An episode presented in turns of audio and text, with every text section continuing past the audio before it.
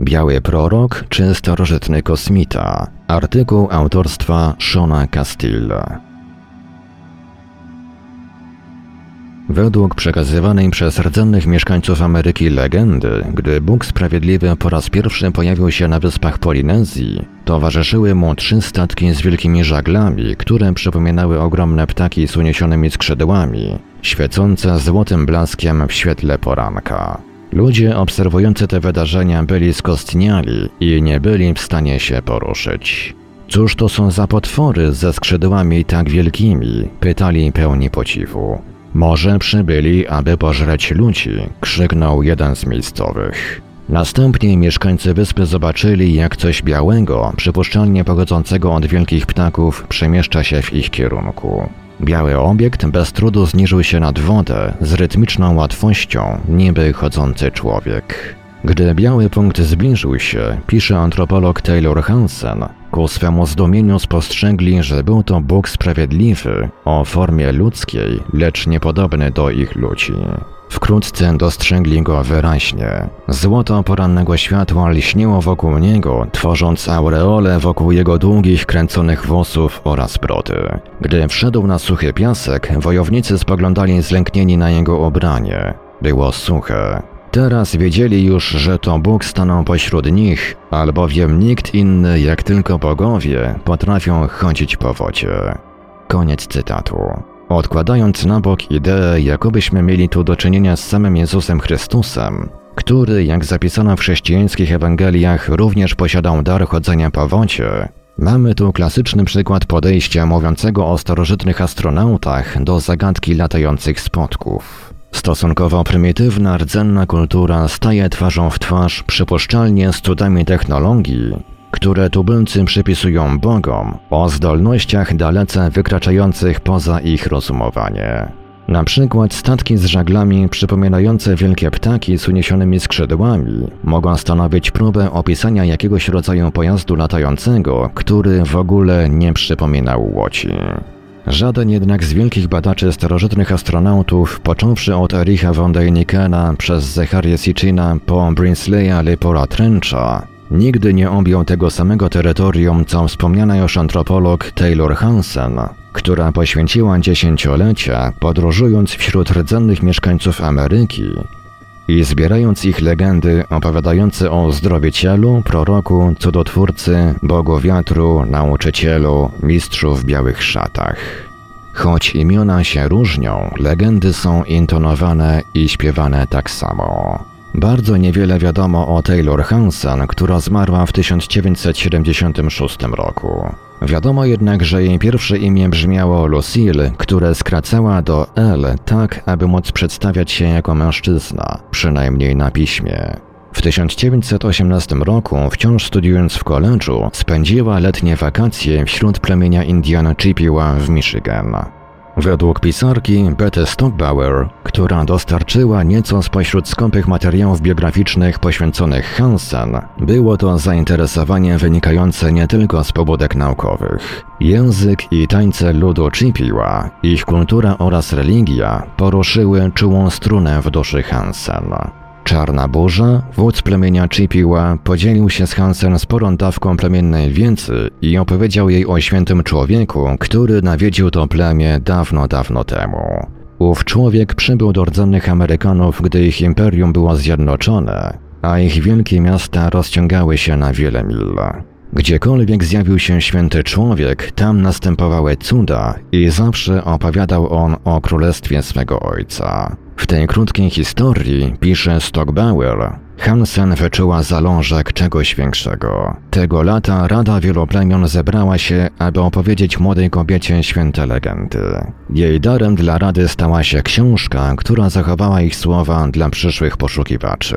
Tak narodziła się książka He Walked the Americas. On przebył Ameryki, która w ciągu 45 lat upowszechniła się na obu kontynentach. Koniec cytatu. W czasie spotkania Rady Indian Hansen otrzymała misję polegającą na zapisywaniu legend o białym proroku dla przyszłych pokoleń. W międzyczasie jednak, aby pokryć swoje wydatki, sprzedawała do brukowych gazet historie science fiction, przedstawiając się jako mężczyzna po to, aby udało jej się przetrwać w dziedzinie całkowicie zdominowanej przez element męski. W latach 40. użyczono jej miejsce na prowadzenie kolumny w blogowym magazynie science fiction Amazing Stories, aby mogła rozpowszechniać swoje niefikcyjne poglądy w kwestii obecnego stanu antropologii i archeologii. Ray Palmer, legendarny wydawca magazynu, nie tylko publikował jej rubryki z cyklu Scientific Mysteries, lecz również za pośrednictwem swojej firmy Amherst Press w 1963 roku wydał jej książkę He Walked the Americas, dlatego też jest ważną postacią w całej tej historii. Wszystkie wspomniane wyżej fakty zawarłem w książce The Search for the Pale Prophet in Ancient America – Poszukiwania Białego Proroka w Starożytnej Ameryce. W pierwszym rozdziale tej książki podsumowuję oraz cytuję fragmenty książki He Walked the Americas, jak też dodaję własne spostrzeżenia biblijne oraz korelacje, których brak w oryginalnym tekście przełomowej pracy Hansen. Wydaje mi się, że Hansen mogła czuć, że pisze dla bardziej oczytanej z Biblią grupy odbiorców żyjących w jej czasach, bądź też uważała korelacje biblijne za tak oczywiste, że nie było potrzeby wykładać ich czytelnikowi. W każdym bądź razie ja to uczyniłem i mam nadzieję, że dzięki temu łatwiej będzie zrozumieć legendy o Białym Proroku. Wróćmy do poglądu o starożytnych astronautach oraz wspomnianych wyżej esejów Hansen. W publikacji zatytułowanej Tribal Memories of the Flying Saucers – Plemienne wspomnienia o latających spotkach, Hansen ukrywa się pod postacią Indianina z plemienia Navajo o imieniu Oga-Make. Styl pisania z całą pewnością należy jednak do niej, nawet pomimo iż ukrywa się pod jednym z jej znanych pseudonimów. Przy czym znów tożsamość jest męska, jak też pseudo-rdzennoamerykańska. Taką właśnie cenę musiała zapłacić w przedfeministycznych czasach końca lat 40., gdy esej został po raz pierwszy opublikowany. Większość z Państwa czytających niniejszy tekst rozpoczyna się esej, to prawdopodobnie biali ludzie o krwi sięgającej zaledwie stulecie lub dwa z dala od Europy. W swoich artykułach opowiadacie o latających spotkach czy też tajemniczych statkach jako o czymś nowym i dziwnie typowym w XX wieku. Jakże moglibyście myśleć inaczej? Jeśli jednak jesteście czerwonoskórzy, a w żyłach waszych płynie krew zrodzona i wykarmiona z ziemi od niewypowiedzianych tysięcy lat, wówczas wiecie, że nie jest to prawdą. Wiecie stąd, czytamy dalej, że wasi przodkowie, mieszkający wśród tych gór i prerii przez niezliczone pokolenia, widzieli te statki już wcześniej i przekazali historię w legendach, które to stanowią niespisaną historię waszych ludzi. Nie dajecie wiary?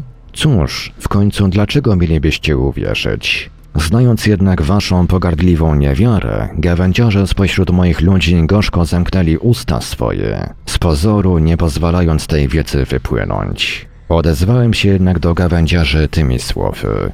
Teraz, gdy statki te znów się widuje, czyż mądrym jest, abyśmy my, stara rasa, zachowywali naszą wiedzę dla siebie? Mnie więc, Indianinowi z Ameryki, przez moich ludzi niektóre z tych historii opowiedziane zostały. I jeśli chcecie, usiądźcie razem z nami i posłuchajcie. Koniec cytatu. W tym miejscu Oga-Make, czyli Hansen, przechodzi do dialogu ze starym wodzem plemienia Paiuti.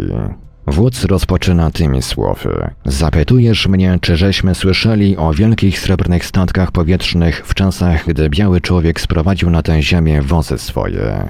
My, naród Paiuti, o statkach owych wiedzieliśmy przez niezliczone pokolenia. Sądzimy też, że wiemy coś o ludziach, którzy nimi latają. Są oni nazywani Hav-musuvami. Pasażerowie latających statków, Hav-musuwowie, po raz pierwszy przybyli na ten obszar w ogromnych wiosłowych statkach jeszcze w czasie, zanim ziemia stała się suchą pustynią. Gdy wody wyschły, a wiosłowych statków nie dało się już wykorzystywać, stworzyli oni latające łodzie, które rozrosły się do rozmiarów wielkich srebrnych statków ze skrzydłami. W pobliskich pieczarach Hav-musuwowie zbudowali miasta, w których mieszkali w pokoju i z daleka od krwawych wojen innych krwawo ze sobą konkurujących plemion. Czy dane ci było kiedyś ujrzeć Hav-musuwa? Zapytał Oga-Make Hansen. Nie, nie było mi dane. Mamy jednak wiele opowiadających o nich historii. odpowiedział wódz. Są powody, dla których bycie zbyt dociekliwym nie jest wskazane. Ci dziwni ludzie posiadali bronię. Jedna z nich to mała rurka, która ogłusza kolczastym uczuciem niby deszcz kaktusowych igieł. Gdy się nimi dostanie, przez wiele godzin nie da się poruszyć i w tym czasie tajemnicze istoty znikają pośród klifów. Inna broń jest bronią śmiertelną. To długa, srebrna rura. Gdy skierują ją na ciebie, umierasz natychmiast. Koniec cytatu. Wódz opisał wygląd Hav-musuvów. To piękni ludzie, powiedział. Ich skóra ma odcień złoty, zaś opaski podtrzymują ich długie czarne włosy. Zawsze noszą białe finezyjne szaty, które okręcają wokół siebie i przerzucają przez ramię. Stopy ich okrywają białe sandały. Koniec cytatu. Wódz opowiada fascynującą legendę, która miała się wydarzyć na wiele lat przed przybyciem Hiszpanów. Żona wodza Paiuti zmarła nagłą śmiercią. Pogrążony w smutku wyruszył na poszukiwanie Hav-musuvów, po to, aby przy użyciu swojej śmiercionośnej srebrnej rury położyli kres jego życiu.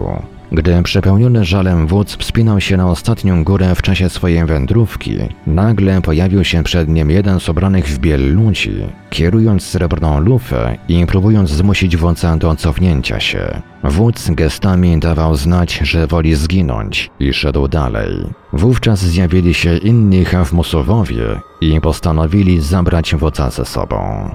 Wiele tygodni po tym, jak jego lud uznał go za zmarłego, wódz Paiuti powrócił do swojego obozu. Jak mówił, znalazł się wraz z Hav-musuvami w wielkiej podziemnej dolinie, gdzie przez cały czas świeciły białe światła, które nigdy nie gasły ani nie potrzebowały paliwa i które oświetlały olśniewająco piękne, starożytne miasto. Tam poznał język i historię tajemniczych ludzi, przekazując im w zamian język oraz legendy Paiutów. Pozostanie wśród nich na zawsze w pokoju i pięknie ich życia sprawiłoby mu przyjemność. Postanowił jednak powrócić i wykorzystać swoją nową wiedzę z korzyścią dla ludzi. Oga-Make Hansen zapytuje w tym miejscu obecnego wodza Paiuti, czy wierzy w tę historię. Nie wiem, odpowiedział starzec. Gdy człowiek gubi się w Tomesza, jest to szczególnie zdradliwy obszar nieprzyjaznej pustyni, a Bóg ognia przechadza się po solnej skorupie, dziwne sny niczym chmury zamglają jego umysł.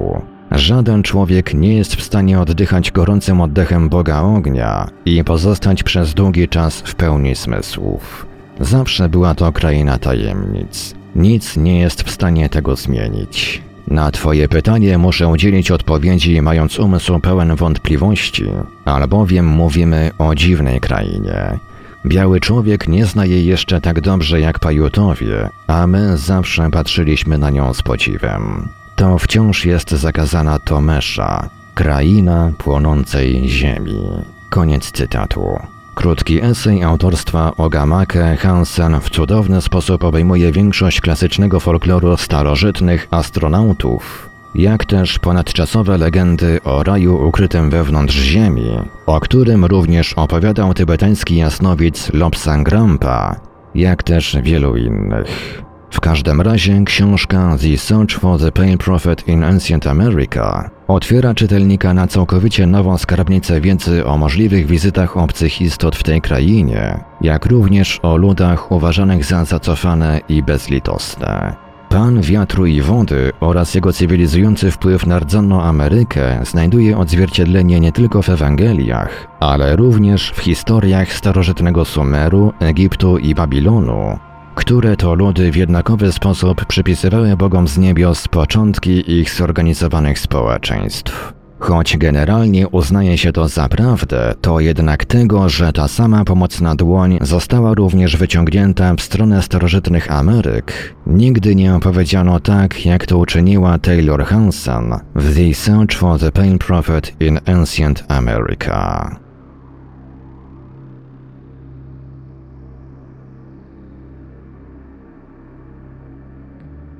Autor Sean Castillo. UnexplainedMysteries.com.